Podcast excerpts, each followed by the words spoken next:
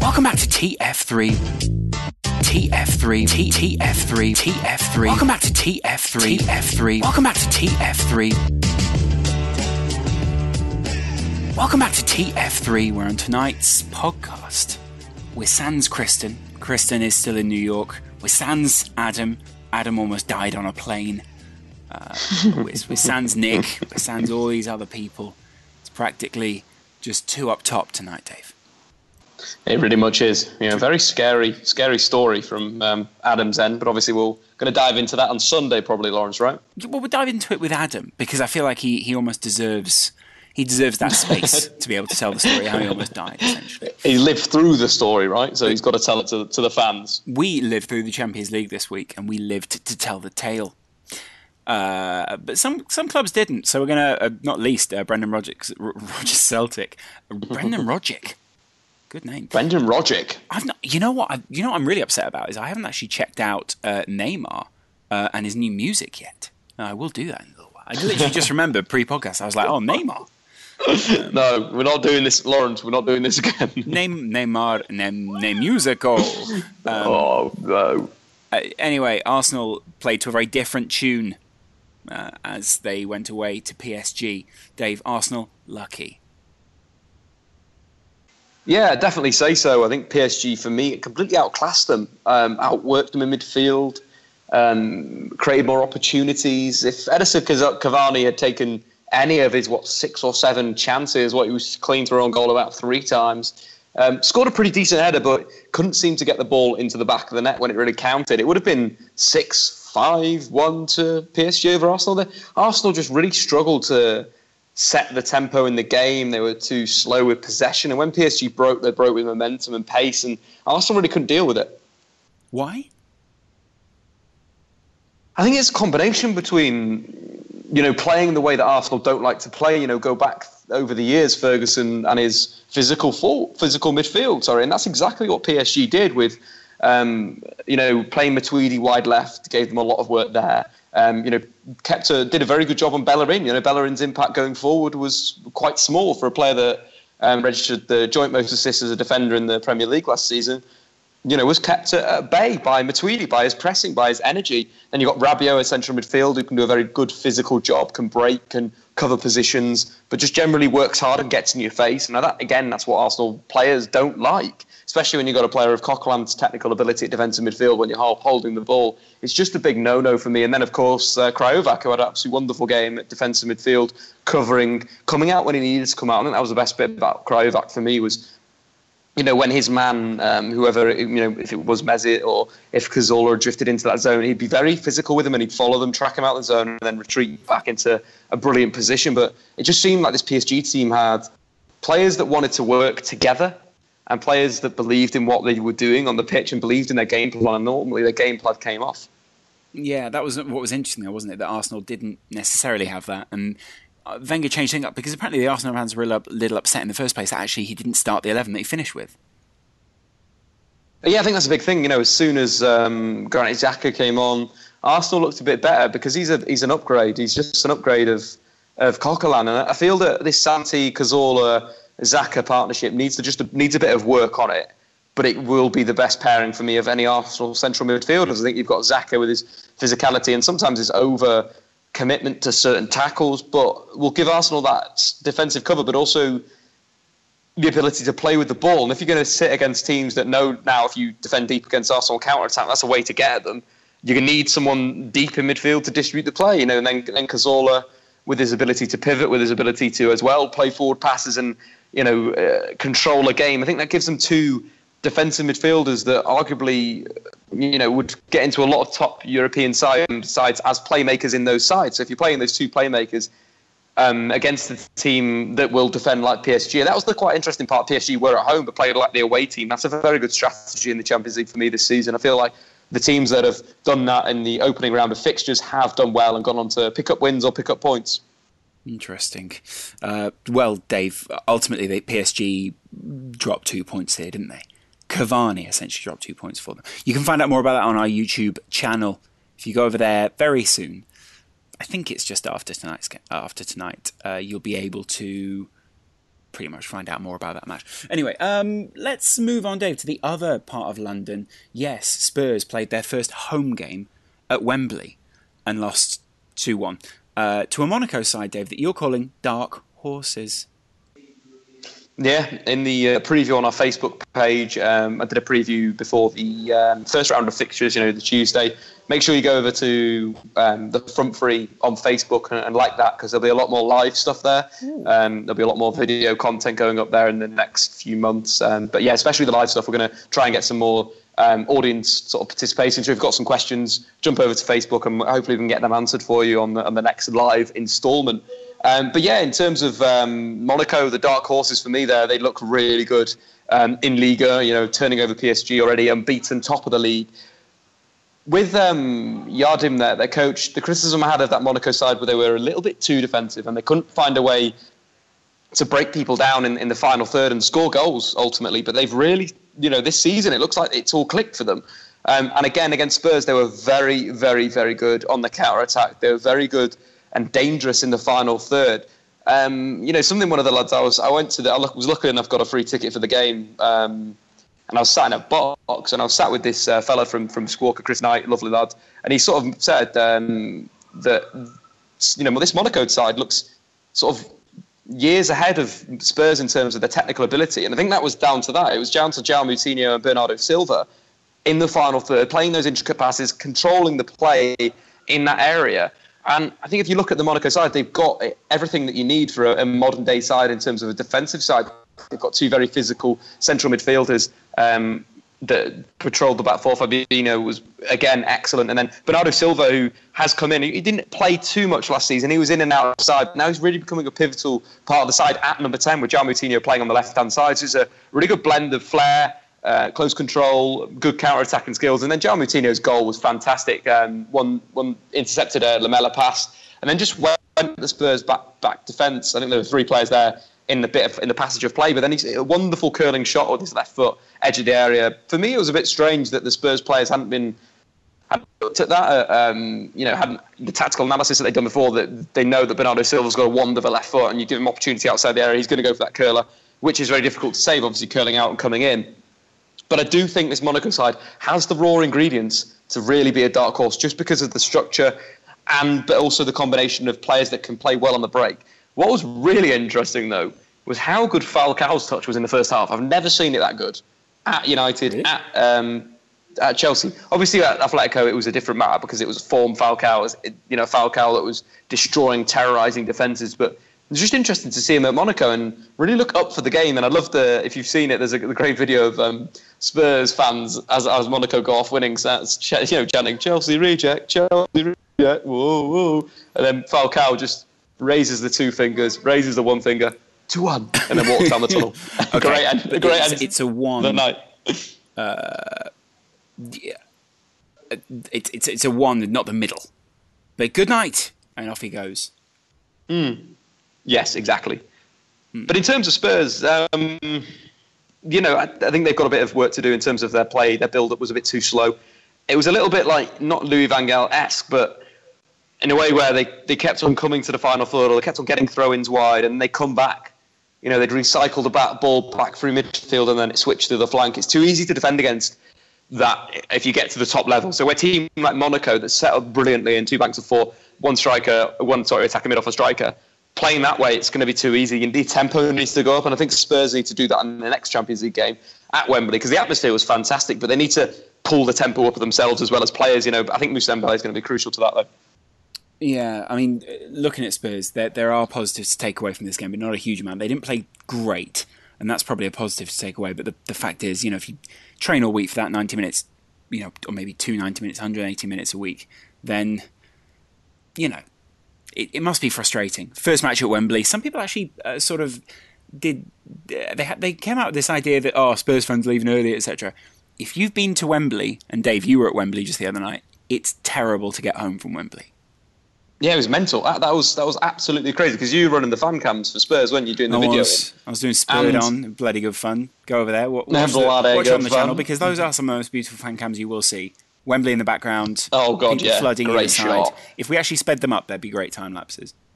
but in terms of that, what were you're saying, you know, as you go down the sort of uh, ramp towards, you know, walking towards the the station, it was like jammed from there, wasn't it? Like people, so many people. I just think they maybe need to work on that organisation.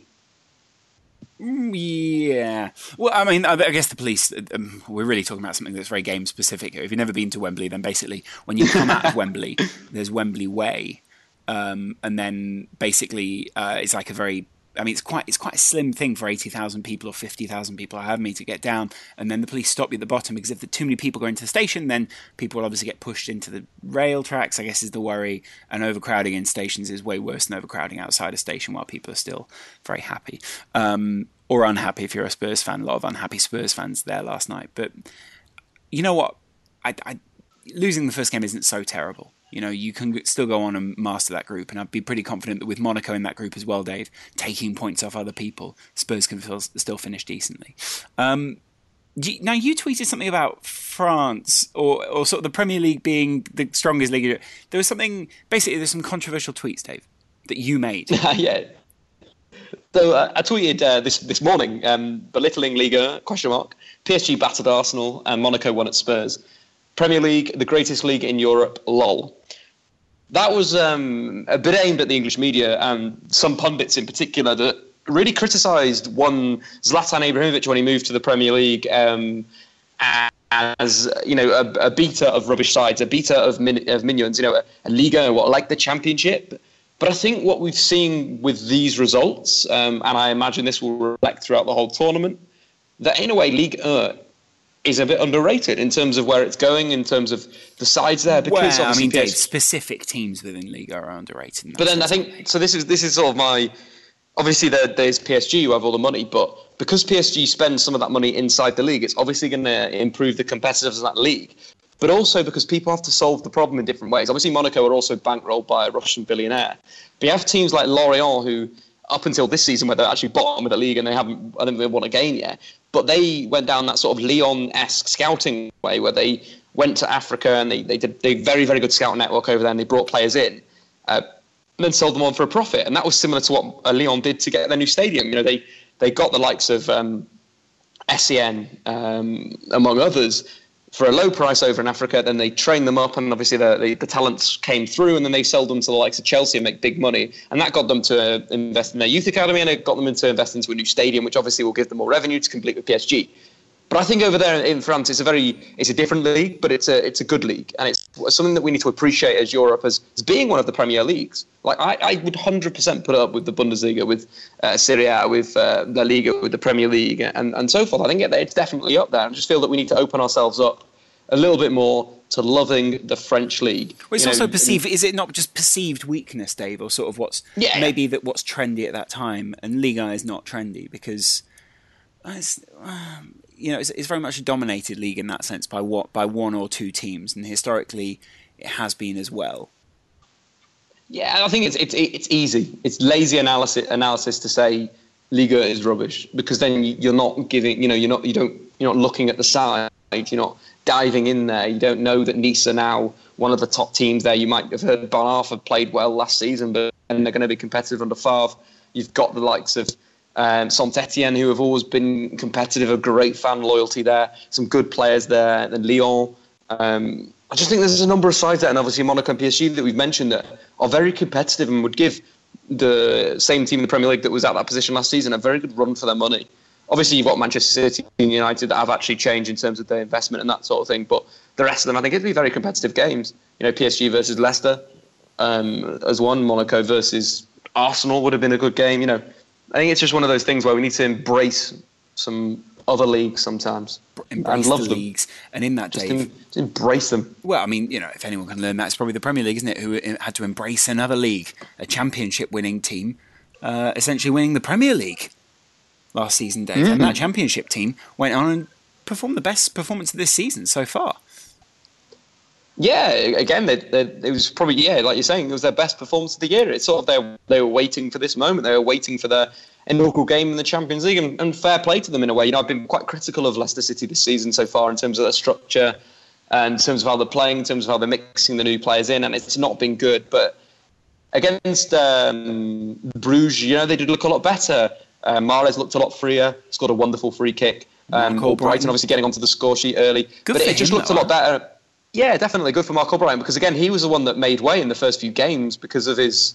Uh, because they brought these new players in, Musa coming in, who technically is better going forward. But then again, what Mark, Marc Albrighton does for that Leicester City team is he gives balance, and that was why they was so crucial. He does a job. It's like playing two left backs on the left hand side, but then when he gets the ball, he's very direct. He'll cross it or he'll pass it, and that is what he does. But that isn't a bad thing to have in that side. That gives very, very good variation um, in, how you're playing. But yeah, the credit to Leicester City, and I think um, playing Vardy and um, Slimani is going to be a, quite a good pairing. You know, you've got a lot of pace there with Vardy. We know what he does, but Slimani's going to come in and he's going to be difficult for playing uh, for Premier League defenders to play against him. Obviously, a very, a very tall player, but also pretty decent finisher. So I think it's it's going to be. Hopefully, Leicester City will get back to what they were um, last season, where you know they look better defensively, massively.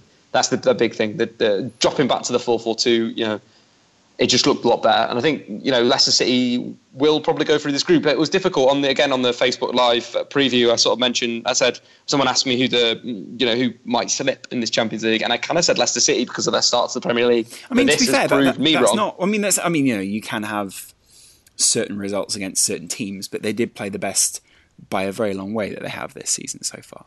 Um, Hmm. Yeah, or at least it was the most cohesive performance. Uh, Bruges, obviously, over there, Bruging it up. Uh, Leicester played Burnley this weekend. Obviously, Burnley have had a week to prepare for this game, etc., etc. Why wouldn't we have said that about you know Manchester City? Why wouldn't we have said that about Spurs or Arsenal? Because Leicester are new to this game. But someone who's somewhat of an old uh, an old hand at this point, Dave, even though he's only been in the uh, Champions League for less than a decade, is Man City's manager. Brand new, no one knows much about him. Pep Guardiola, who led Man City to a 4 0 win over Borussia Mönchengladbach in uh, what was a rained off match originally.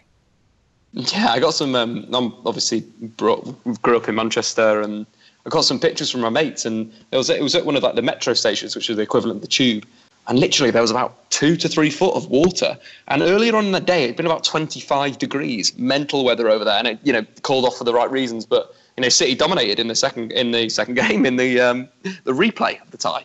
Replay tie. It wasn't a replay, was it? Because they didn't play it initially. No, Just a- but they a they, they could have. No, it wasn't Well, even it was a quite.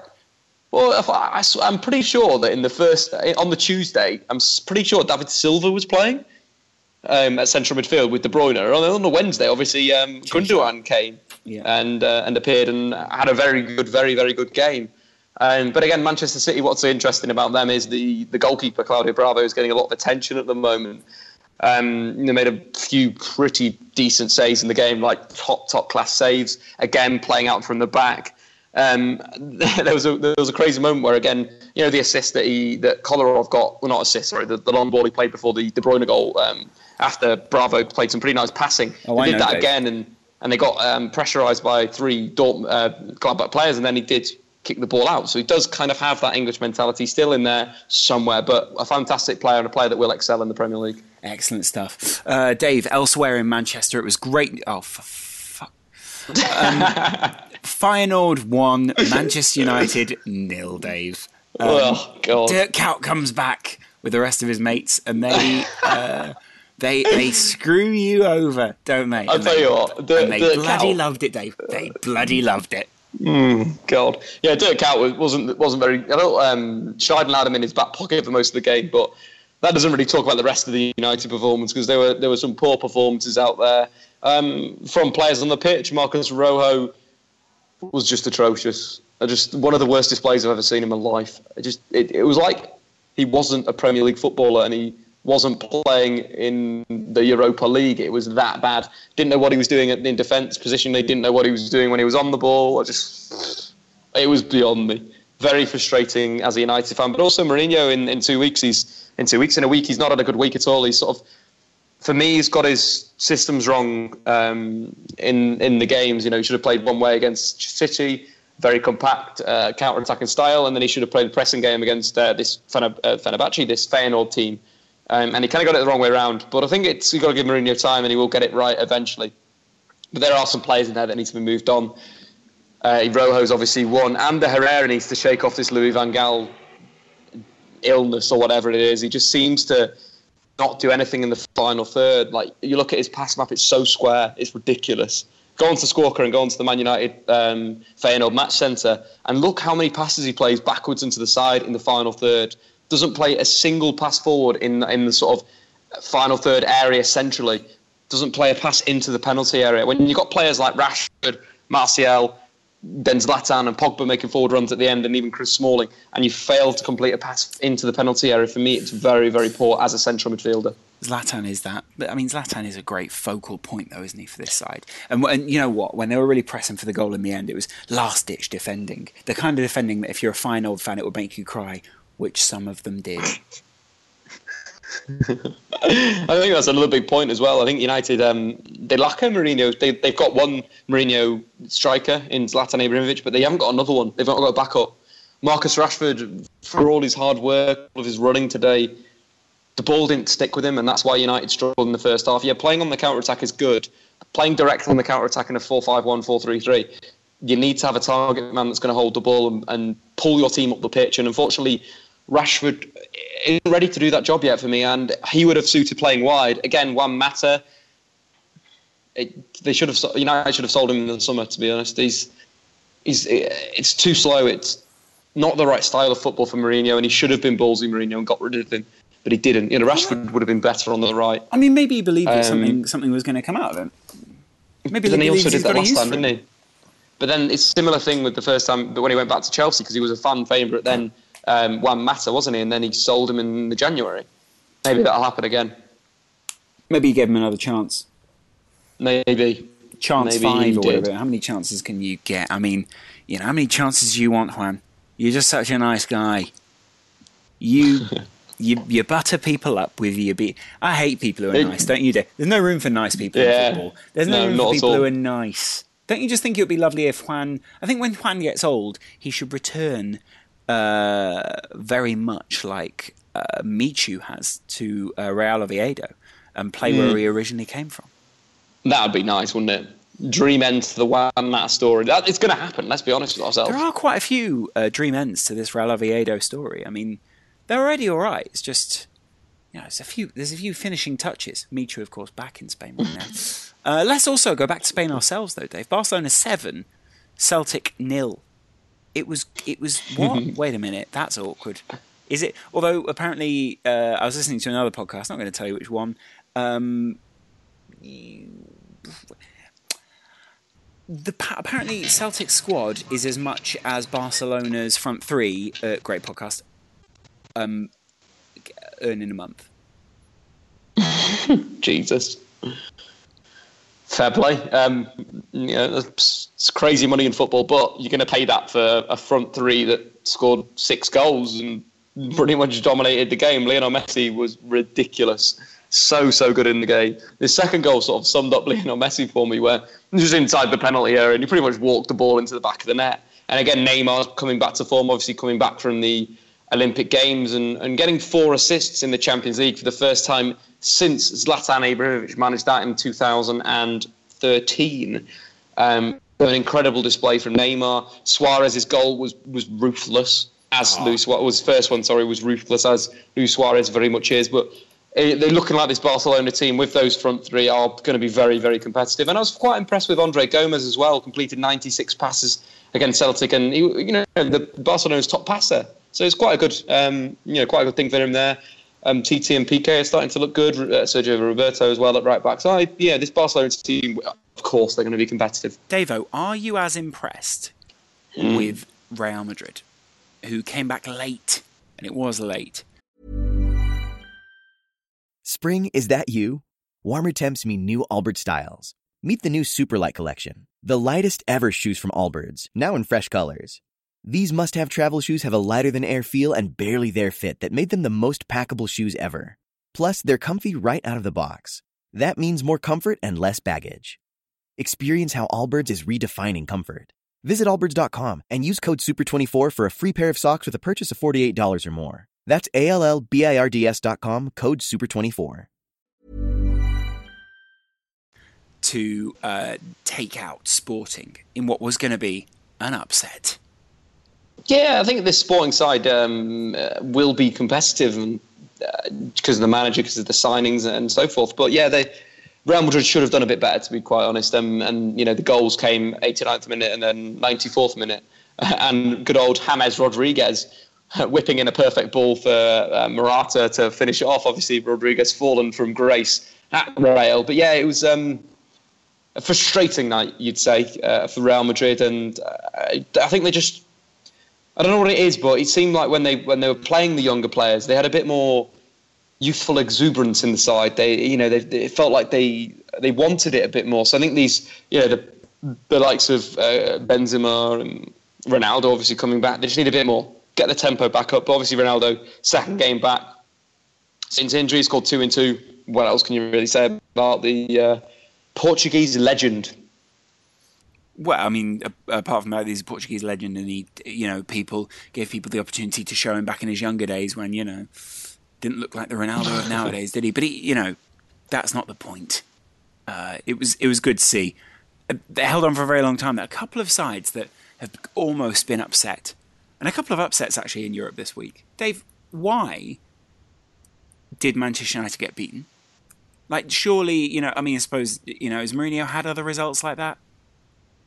Think they weren't good. They, they they, they didn't take the game to Feyenoord. They didn't dominate possession of the ball. They didn't create chances. That's the big thing. They didn't actually create anything.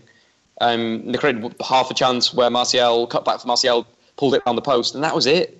Wasn't a lot of chances, and then at the end of the game, it was just chucking balls into the box. So United need to work on the when they get into the final third, what they're doing there. They also need to work on pulling Paul Pogba away from the ball, pushing him away from the ball and into sort of dangerous areas where he's picking up the ball in number 10. In fact, I think in the game he only picked up the ball there twice. Um, one time I think he got a shot away, and another time I think he you know, nearly made something happen. So I think by playing someone like Michael Carrick in, in defensive midfield, it's going to push someone like Paul Pogba further up the pitch because Michael Carrick can f- then find him. I think that was the frustrating thing for Pogba was that, that it was difficult for him completely. And I feel that it will work for United, but it's just going to be it's going to take a bit of time to find the right blend up front. Again, Zlatan, it seems like he's going to have to play every single game. Seems inevitable. Some people having to go at Paul Pogba, obviously, like you said, Dave. Um, let's, uh, Dave. Who are you most impressed with from La Liga? The three from La Liga. Is it is it Atletico? Is it Barcelona? Is it Real Madrid? I don't just mean in the league. I mean overall right now. Sorry, Loz. Do you want to do that again, mate? I've just got just got an email through. I love emails. All, all yeah, I was going to all I was going to say, Dave. Best the best team in La Liga right now. Eh, which of the three is it? Is it Atletico? Is uh, it Barcelona? Is it Real Madrid? I think at the moment, um, Barcelona are the first team. Uh, the first team, the the team that have hit their, their gears first. Real Madrid will take a little time to get going. They've they've got the results that they needed, but then I do think with um, Atletico again, that's going to take a little bit of time to get the likes of Nico Gaitan into the side um, Gameiro, but they will get stronger and stronger as the season goes on. So yeah, Barcelona now, but it could be, it could definitely be Atletico at the end. Hold on a bloody minute. Is that Kristen Heneage's voice I hear? No, it isn't. Um, I hope so. Oh, it is. No, you're right. Yeah. Um, but Kris, you're in New York still. Uh, some people complained about your sound quality, but we're going to soldier on with you anyway and see how it goes. There, there have always got to be uh, shortcomings when you go to the concrete jungle where dreams are made of. The funny thing was that when you said shortcomings, that was the word that got uh, that robotized. Um, Kris, what have you picked out of football this week? What's been interesting? What have you read in football? What have you seen in football? What have you liked in football this week that you've loved? Uh, I think I've enjoyed Joshua Kimmich. Um, I think he's made a significant impact on things. He's been a good player for a while, but getting his first goal for Germany, his first for Bayern, his first in the Champions League. I think it's kind of brought him to the fore a bit more. Um, I think my favourite quote goes to the coach of Red Bull Leipzig for saying that Oliver Burke is an empty hard drive when it comes to defending without the ball. um, I think that is a beautiful. I think, I think that is a beautiful way to put it. Are um, you saying he's not even formatted? It's, it's, I mean, don't get me wrong, it's right for jokes. Good. Yeah, yeah. Um, no, but he's, he's he's willing to update his firmware, which is important. Good. Um, I've I'm trying to think of, of other things I've enjoyed. I think Um, in terms of games, I mean, obviously, I watched uh, Juventus Sevilla last night, and we'll be doing some stuff on that. I thought, even though there was a lack of goals in the game, talking to take away from it, enough to do a video. In fact, um, Higuain was, I think, a little bit mediocre, um, which unfortunately, when you've got to be, that you have to be on almost every day, and that's something I think he'll struggle with. In terms, I'm really impressed um, with the way the Feyenoord came against Manchester United. I think Vilhena, he had an awkward season last year. He, he basically wanted to leave and was ends with the sporting director to the point where it was seen as a done deal for him to go to Southampton and be reunited with Koeman. He stuck around, and it seems to have done him the world of good. Yeah, very good point. Um, now, what I'm thinking is, Kris, while we've got you here, while we have a decent link with you, because I can already hear it going. Mm-hmm. Um, Kris, can we talk a little bit for a minute about Newcastle dominating the championship, six, six games in a row? I don't want you to jinx anything, but some people are saying this could be a hundred point team. And there we go. And that's where Kris leaves the podcast. I think. Well, the the last time they were there, yeah. second tier. Oh, am I? Am, am I there? Eh, relatively. You know, what, I'll give you. I'll give you a try. Uh, um, thank you. It normally uh, the the last time they were in this division, they broke 100 points. The difference I think they have more depth in this team, but maybe not as much quality in individuals. So the the game against QPR, I think that was where their best players came to the fore. The likes of Shelvey, the likes of Ritchie Perez. They're the ones that I think will always elevate them above opposition this season. The the thing that I think is most promising in the early weeks since they overcame that opening two game loss uh, streak they were on is Benitez's sort of man management of games and individuals. So he kind of uh, swaps guys in, swaps guys out, and it doesn't seem to be too destabilizing to the actual team and the dynamic itself. And I think in a sh- in a season that's going to be 46 games long at least, just in terms of the, the league campaign, that could be vital because you've got Christmas, you've also got January when the African Cup of Nations comes around. A lot of their rivals will lose players, and that's where I think the championship could be won or lost this season. And the fact that he's able to build that momentum early on so far, that could stand him in great stead moving forward. Mm, really good point. Um, obviously, 6 0 against QPR is good, but QPR, it was men against boys. Oh, there's anything wrong with boys. It was, and, and I had a good whinge about it afterwards in terms of saying that you know they've got Shelvey and Ritchie and these ten million pound plus players. So. Honestly, I thought it was a little bit salty from from Hasselbaink to, to kind of listen to. But QPR were in their position a few years ago and just mismanaged their money so much. I mean, they had eight million Steven Caulker in there, and he followed that kind of mentality and model that Newcastle have in buying players like Ritchie and Gayle and players that uh, played in the championship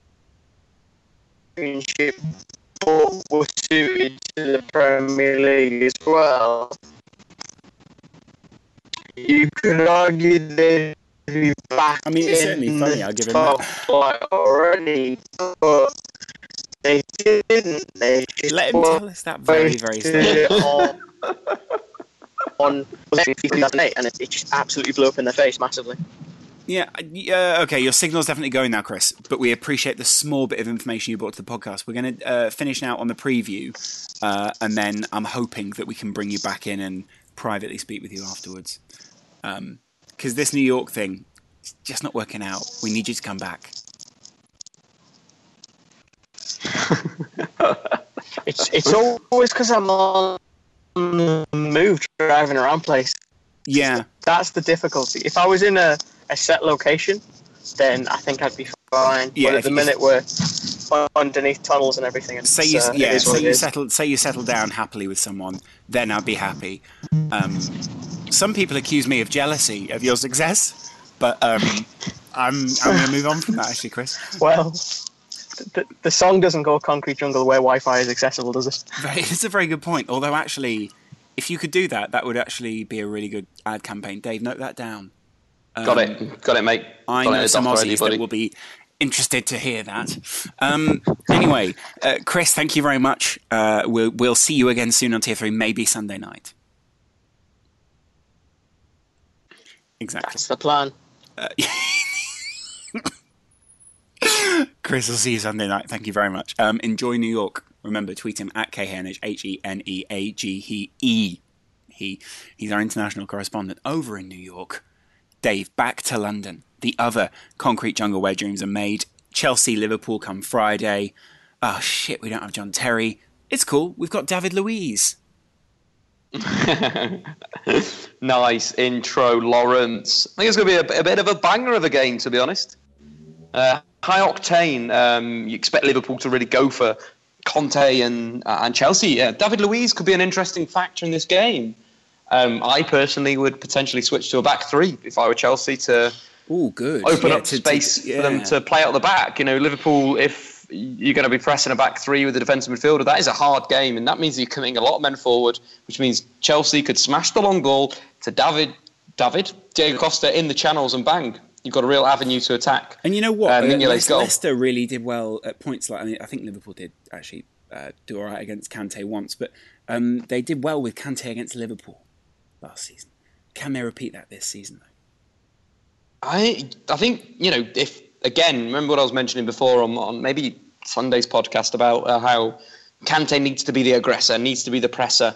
Matic needs to sit. Kante needs to go for the jugular, and I feel that would make the game probably break the game up quite a lot, and it'd become a bit scrappy. Um, but it could play the, to the hands of Chelsea because they've got the target. They have they have Costa, whereas Liverpool, um, you know, Sturridge isn't really a target man. Firmino definitely isn't. Um, so I think it's it's one of these things where a cagey tight game may favour Liverpool, whereas a scrappy end-to-end game could, quite frankly, um, suit Chelsea and, of course, Eden Hazard, who is really returning to form. I'd be interested to see how Liverpool deal with that. Um, certainly, it's going to be fascinating. Liverpool running from midfield, uh, like you say, Dave, at a back three. It'll be prudent. It'll be interesting. It'll be very. I think, I think they. I think they will play a, a fourth. I think it'll be a, a, a 4-5-1 or a 4-1, 4-1, 4-3-3 hybrid, as Chelsea played this season. I think there- there'll be some a big, a big matchups there. Either Clyne way- versus Hazard. Either way, Dave. Yeah, uh, uh, well, I mean, I don't know if Chan's going to be back, but Karius may be in for Liverpool. going to be interested to see those deep midfield runners for Liverpool. The likes of, you know, Firmino, Coutinho coming from mm. deep and taking on those guys. It's going to be interesting to see if they overload. Mane, uh, so far, hero for Liverpool this season, but maybe it's dangerous to build him up to that status. Um, now, Dave, a, a team that maybe have gone under the radar on this podcast have been Everton. We've had little chats about them. But Koeman Yeah. absolutely thrashed the shit out of Sunderland on Monday. Um, and here they are. He did. Uh, again, this just goes against the, uh, the my Ronald Koeman analysis that I feel that the Southampton system helps him out. To be fair to him, the, the Everton look good. And then if they get Lukaku firing, which he did fire um, on Monday night, they've, they've got some, you know, a few players in there like Jesse Guyan, who I've been championing for the past year or so um, about him being the next uh, N'Golo Kante in the Premier League. He played for better Aston Villa last season, but I was still impressed with his work rate, his ability to win the ball back.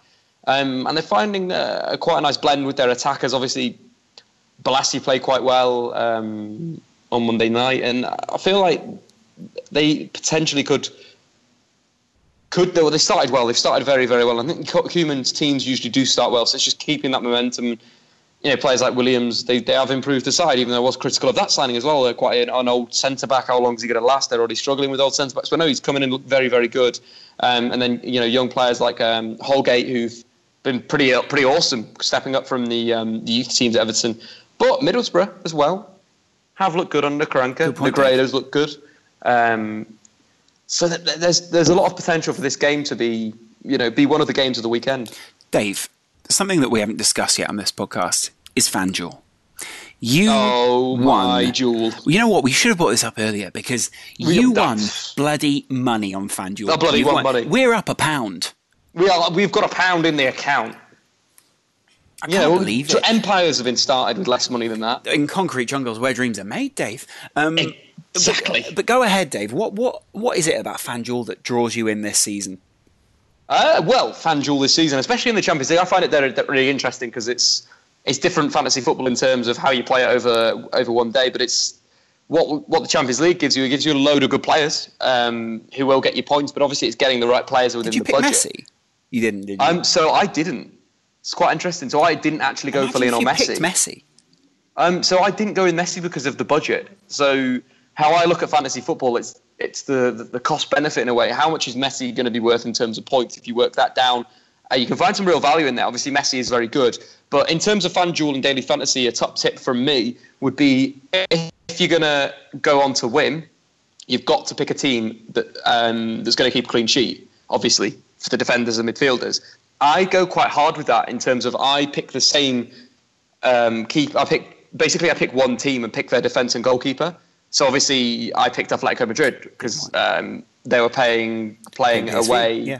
at PSV. Obviously PSV had a, missed a penalty, so I was a little bit lucky, as you've got to be in these things. But you know the Juan Fran Jimenez, Godin, Oblak, you know that's smashing me nearly 90 points, which is a very very good start for your defence. Then into central midfield, um, I picked ball players, so I went with Andre Gomes, obviously 100 and, no sorry 96 passes. Um, so that's obviously good. Thiago Alcantara is brilliant at retaining the ball there as well, and then Verratti and Iwobi. It's a midfield that's going to tick you over the points, and then this is where the money comes in: Lewandowski, Suarez, Aguero. Dave, that's beautiful. You're bloody joking. Do you realise You're though, bloody Dave? You, joking. you you actually misclicked. You didn't you didn't enter the right league initially. You should have entered the three and a half grand. Ugh, I'm uh, sorry. Champions I, League. I could have won. I could could be out. I could be sitting on the beach in Hawaii, sipping a, a Hawaii cocktail out of a pineapple or something like that. But All no, right, Dave. I'm here. Let me uh, let me go and take a look at which league we're encouraging people to uh, go and take a look at this week. This week in the Premier League, Dave, you're supposed to be going and taking a look at the seven and a half k fan favourite. It's only five pounds to enter. Um, if you win it, you get seven hundred and fifty pounds. Dave, will you enter this league? I'm going in. Yeah, I'm, I'm winning it. You're going I'm in, pumped. and you're going. I, I love these types of games. You're you're hard for this. So, I I mean, I- a little bit, yeah. yeah. Wow. Uh, I- Dave, you you are good at selecting players. If you can pick one player this week, who would you pick? Um, let me have a look at the matchups quickly. So United are playing Watford away. So potentially you could look at the United defence there. That could be quite interesting. West Brom are playing West Ham, so you maybe the West Brom defence could be the one to go for. But I think that's it. You know, the They've been defensively very sound this season. Yeah, West Ham are good are so going forward. hot and cold, aren't they? Wait, is Yeah, it away or true. home? So it's at home. It's at West Brom. Ooh, is you know what? I do like that with Sissoko sitting just in front of them. I love it. Mm, exactly. Um, in, in terms of forwards, though, obviously Aguero is suspended, so you know you're looking at either Sanchez or Ibrahimovic, or potentially Harry Kane could be your man this weekend. Harry Kane's a strange player that takes him a bit of time to get scoring, so maybe it's time to bring him there. Or But do you want to go for January yet. No, it's not January. This is, crucial. Yeah. What about Fabi- um, Firmino? Sorry. Firmino is a good pick, but then Firmino uh, was very hot earlier in the week. Maybe he will be cold now. Uh, Uh-oh. I would go. I'd go Mane if I'm quite honest, Dave. Yeah. The man is inspirational um, for for this team at least. Uh, or now you know I'm not sure about whether Sturridge will play or not. Anyway, um, that's good. Uh, Dave, thank you very much for talking FanDuel with me. Thank you very much for talking your picks. Yeah. Uh, yeah. It's been it's been a pretty good week of football. The first week of Champions League football is it's good to have back, isn't it? Yeah, it's good, but it's a very tiring week. Um, that's what I have to say about the week. It's, it's one of those weeks where It's intense. Yeah, it's intense, and the hours of work go into the morning. Good point. Um, but it's fun. Dave, can we talk a little bit about Dortmund just for a second? Dortmund beating Legia Warsaw because obviously I didn't really want to put it in with the rest of the rest of the Champions League stuff. It wasn't really even Champions League level football in that sense. Dortmund ran riot, as the uh, fans of Legia Warsaw also did. Yeah, not the greatest performance from their fans or the, on the pitch. You know, they got completely torn apart by uh, Dortmund, who were, were rampant after struggling against Red Bull Leipzig. It was a game that I didn't actually catch the weekend, but I watched it on um, Tuesday, I think, on Monday. Maybe I watched it on Monday. Um, and quite frankly, they got outplayed by uh, Red Bull Leipzig for a long period of the game. Leipzig looked like the more dangerous side. Uh, their front three wasn't very good. Uh, Goetze looked very poor. But I think it's kind of it will click, and it, it looked like it has started to click for for Dortmund. Um, obviously, absolutely battering them six 0 um, You know, Aubameyang scoring, um, Goetze scoring a header. What was quite interesting about that first goal was um, how Ousmane Dembele put the ball into the box. It was an excellent cross. Whenever I've seen Dembele, it's always been take your man up, stand him up, pull, uh, do a pullback, um, or go and you know have a shot on goal. But it was a really, really good ball for that first goal. It just shows his talent, and it it's crazy how no sides in Europe really went for him. Realistic, well, really went for him like Dortmund did, and he's going to be a fantastic player for them for the next few years. And then obviously we'll move on to Bayern Munich. Mm. Very good, Dave. Very, very good. Uh, it, I enjoyed that as much as almost you enjoyed your own joke there. Um, Dave, what's uh, what's going on with AC Milan? Uh, Montella''s coming, hasn't he? But they're, they are still struggling for an identity. Um, they just don't really have enough quality these days uh, compared to what they used to have.